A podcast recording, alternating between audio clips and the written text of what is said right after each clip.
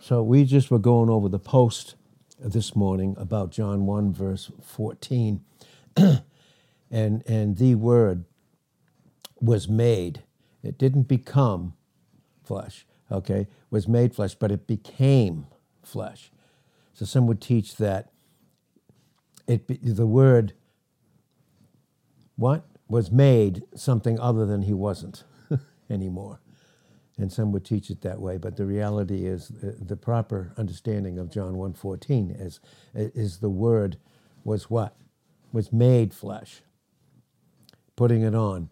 And, and then we see that in john 1 verse 14 and then of course the truth of what comes out of that. Again as we've been uh, god has been showing us about uh, that you can't separate grace from his glory because there wouldn't be any truth would there? There isn't any there isn't any truth there isn't any grace apart from god's glory.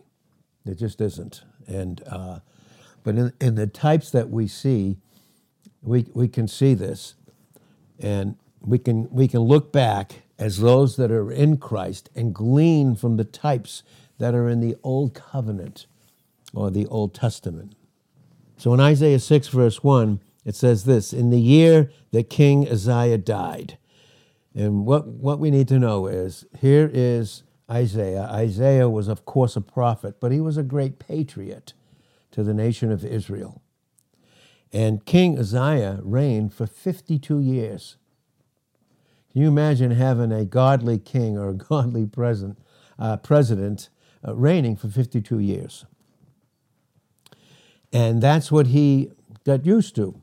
He got used to seeing that with him. Then it says again, in the year that King Uzziah died, I saw the Lord.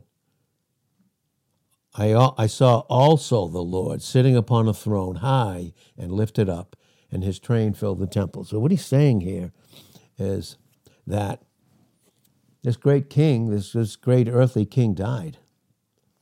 But was he left without hope? And even the fact of, uh, uh, of King Uzziah reigning, he was reigning under the influence of he whose throne was above the earth. And this is a picture when we see this now. Okay, when we say, okay, I, I saw the Lord. Well, who's the Lord? Is it God the Father, God the Son, or God the Holy Spirit? It's Christ in his pre incarnate state. Did they see him in his fullness? Did he see him in his fullness any more than even the angels did? And again in John 1:18, no, because no created being, angel or man, has ever seen God in all his fullness, because you'd have to be God. but certainly he's made visible through Jesus Christ, and that's where we get John 1 verse 14. The word, the word uh, became uh, flesh, was was made flesh and we beheld his glory, the glory as of an only begotten. Because that's what it says in the original the, uh, of an only begotten, uniquely begotten, one of a kind Son. And we beheld, and he dwelt among us in his humanity just like us. He didn't have a sin nature, but he had a human nature. And in that human nature, he would feel and go through everything that you and I would go through, yet, uh, yet apart from sin, because God raised him up so that he would be the very identification that you and I would have. And he could intercede for us in that way, and he couldn't otherwise. He had to put on humanity. And really, when it says in John 1, verse 14, uh, where, where the word became flesh, right? It was made flesh. Really, it literally means he tabernacled himself.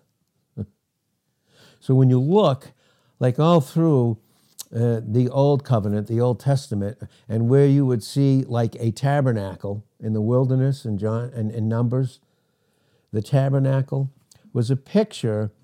And when you when you view the tabernacle, okay, and, and it was the tabernacle before Israel could be established as a nation, and they would build the temple. But until then, there was the tabernacle. And the tabernacle, when you looked at it, if we looked at it, it was made of all the different skins of an animal. So on the outside, it wasn't anything special. It wasn't anything that would be so attractive. And what that's a type of is in Isaiah 53, and we've shared this before, I'll read it again. In Isaiah 53, verse 1, it says, Who's believed our report? Really, it's our message. Who's believed the truth and, and the preaching? And to whom is the arm of the Lord revealed? So the arm, what does that speak of in type? An arm here, where it says arm, is an anthropomorphism. And what that is, is we ascribe to God so we can understand how he acts and the things that he does. We ascribe an arm, right? It's an arm. So how do we do things? Well, we do them with our arms. Well, who is the arm, right? And look what it says here, right? The arm of the Lord. Who's the arm of the Lord? How does God do anything? He doesn't do anything outside of Christ. Everything he does is through Christ.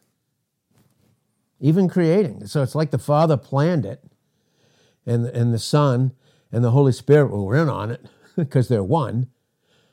But uh, they it was implemented in, in, in this way by the Father. But how it's like the son became the architect and the builder.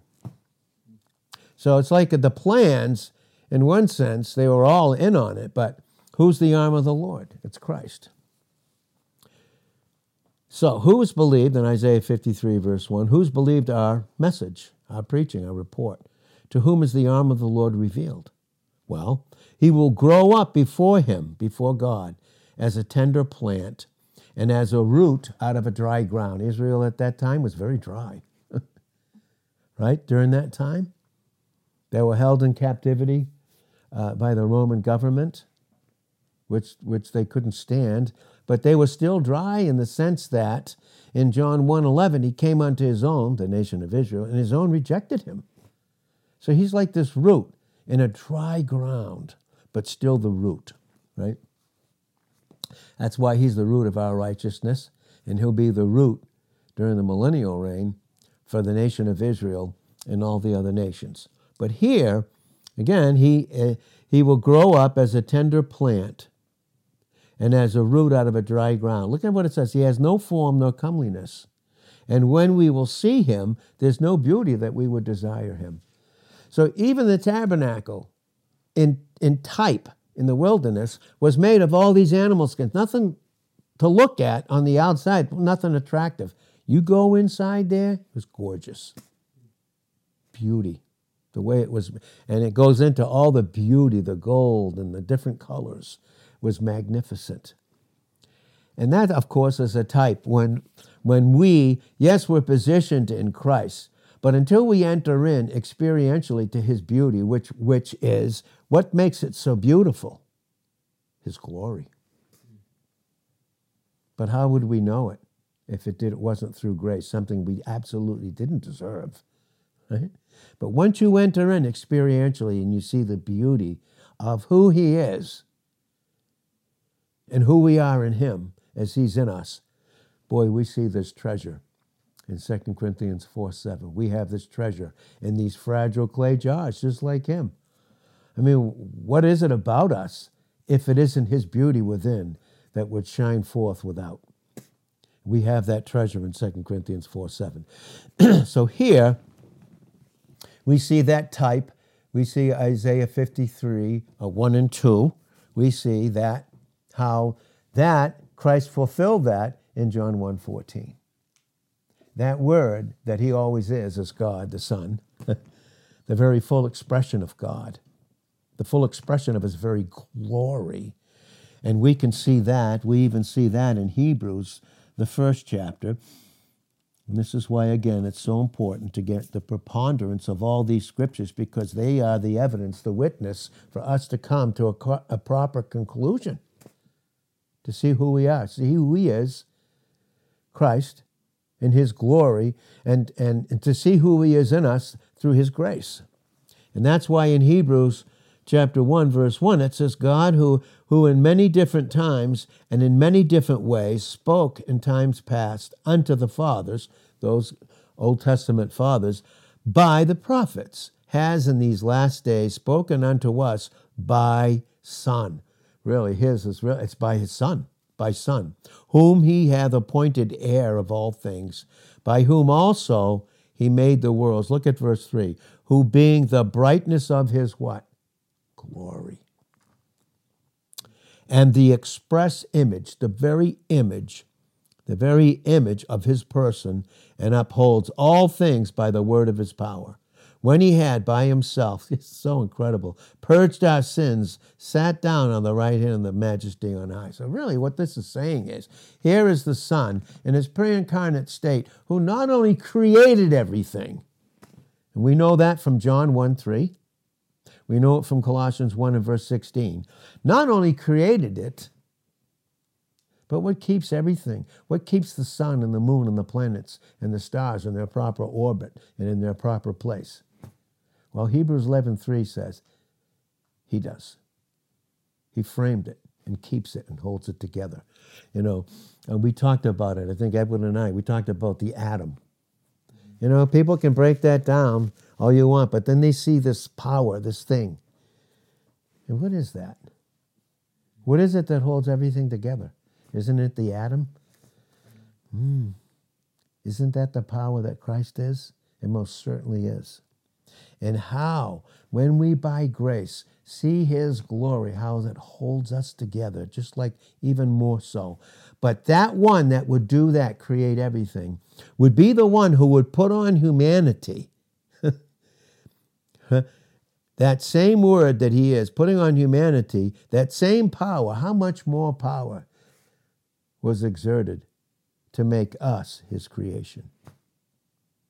In Ephesians 2 8 through 10 when he had by himself, notice that, purged us from our sins. Boy, does that take away all legalism and all works and fleshly works and all of that. By himself, purged our sins. He sat down. How did he sit? As a man. And he sits there at the right hand in Revelations 1:20 with all of us seated in him positionally. That's why sin can't touch our, our positional relationship as we as, as God brought out through his word in the post this morning. You can't touch it. Sin can't touch it, but what can it touch? It touches our fellowship because he cannot even look upon sin in Hebrews uh, in, in Hosea 1 and verse 13 because his eyes are so pure. But he sees us in the purity of his son and in Job 36 verse 7 he never removes his eye from the righteous. Why? Because in 1 Corinthians 1:30, Christ is our righteousness, and that's how God sees us. That's all the time how he sees us. But when we get cut off through sin in our experience, through a choice of our will, do we continue to see how God sees us? And we, we don't because it takes Him, the necessity of Him, to even, with that life that we are, to control us with that life. And it's always grace and nothing else but. so we can see just in the type here, in Isaiah 6 1, in the year that King Uzziah died, I saw also, it's a great also, right? The Lord sitting upon a throne, meaning he's in control. Yes, Uzziah died.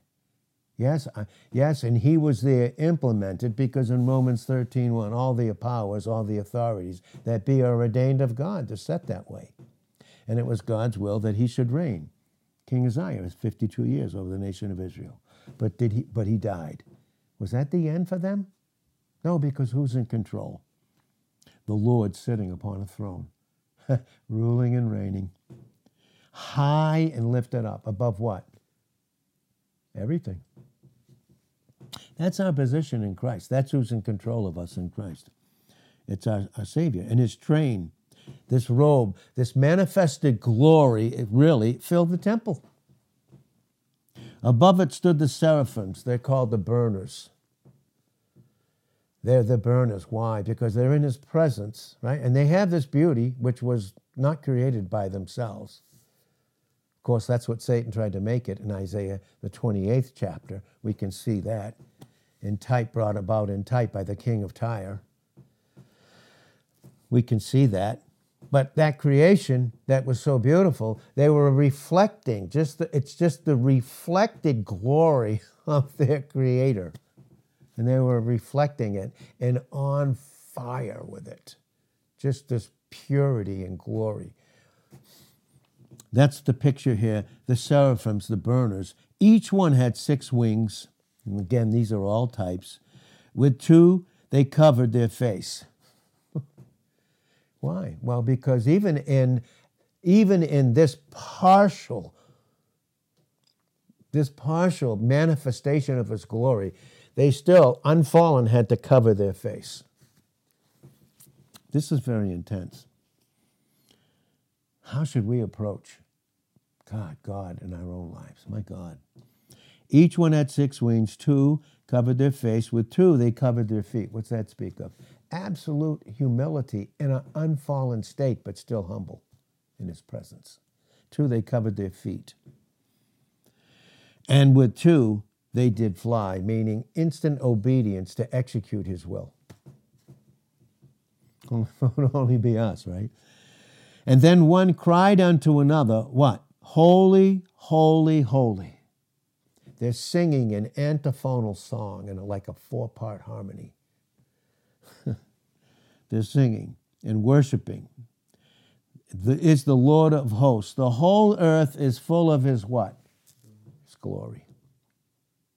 Mm-hmm.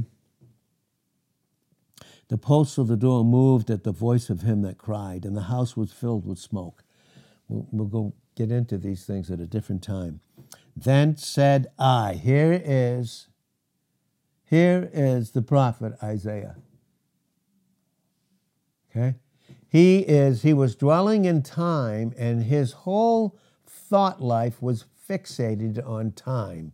And then God pulled back the time and let eternity become manifested to him. And then he saw Christ lifted up. And then all of this, the angels, and by the way, they're an innumerable host, singing and worshiping. Then he said, oh, and then he said, then said I, Woe is unto me, woe. Oh my God, he said, Woe, I am undone. I am what? Oh Lord, I am, everything about me is gone. I'm undone. I can't do a thing because I, because what? I am a man of what? Unclean lips. What I was confessing, what I was involved with, I left out the purity of him who's in control. Boy, oh boy. I'm a man of unclean lips, and I dwell in the midst of a people of what? Unclean lips. What are we outside of the purity of His grace and His glory when we function in that experientially as believers? Right? No wonder it says in Titus 1.15, to the pure all things are pure, because we've been purified by Christ, haven't we? Acts 15.9, we are purified by faith, absolute dependence in Christ. We're purified. And I dwell in the midst of a people of unclean lips, for my eyes have seen the King, the Lord of hosts. Then what happened? Then flew one of the seraphims unto, unto me, having a live coal in his hand, which he had taken with the tongs, with tongs from off the altar. This is a beautiful picture, the beautiful picture of, of Christ who was not only the burnt offering completely, purified by the fire. There was no fault found in him on the cross.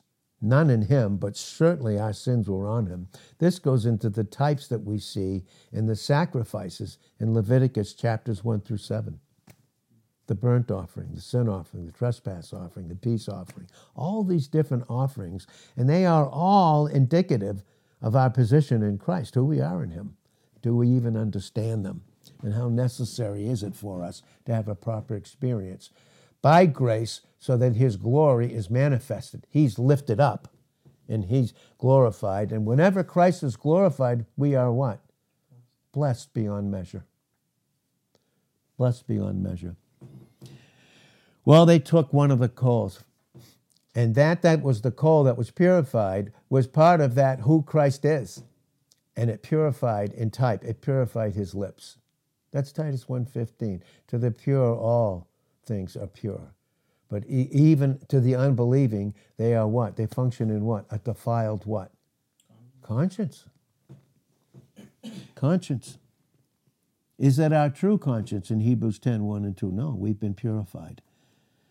And, he, and then they couldn't even, could they touch it? No, all they could do was be instructed to take it with tongs. They couldn't touch it. Truthfully, because it wasn't for them. Who was it for? It was for Isaiah, it was for us. Because it wasn't for angels, it was for us. Pretty incredible. No wonder he put on humanity in, in Hebrews chapter 2, verses 9 to 14, and what was accomplished in that chapter. Read the whole chapter of Hebrews 9 and 10. Boy, get a full, we'd get a full understanding in a beautiful way. He took it from off the altar. That was an application of the finished work of Christ in its purity. And he laid it upon my mouth and said, Lo, this has touched your lips, and your iniquity is taken away and your sin purged. That's right. Picture of what the cross, what Christ accomplished on the cross for us in Christ. Then I could hear the voice saying, Then I could hear the voice of the Lord saying, Whom will I send? Well, who will he send? I mean, does his word go through properly to, to others if that one has not been purified in their experience? Does it have to do with his grace and glory? Can it? Can't. I heard the voice of the Lord saying, Whom will I send and who will go for me? Then said I, Here am I, send me. Why? He's purified me. And that's what we are. We're pure. We're absolutely pure in our position, but is our experience pure? Can we say we're holy, holy without a proper, purified experience that would be the equal of our position? No. But the only way we can is through grace, right? And that's why grace is never the freedom to sin, but it is only freedom from sin. It's not the answer to sin, it's not the answer for to sin, but it's the answer for sin. Because it has to do with his glory, his grace, and his truth, and God would never give who his son is in his person and the accomplishment of his work for you and I to continue in sin. And to think that the normal Christian life is constant sinning and constant, constant getting right with grace and leaving out his glory. Because you can't separate the two. Right? Thank God for that. So, Father, we thank you and praise you for the truth of this word here. And, and we look forward to all of us as we're all being taught by you so graciously and so gloriously who Christ is in the grace and truth of that glory of who you are, Father. And just thank you and praise you this morning in Jesus' name. Amen.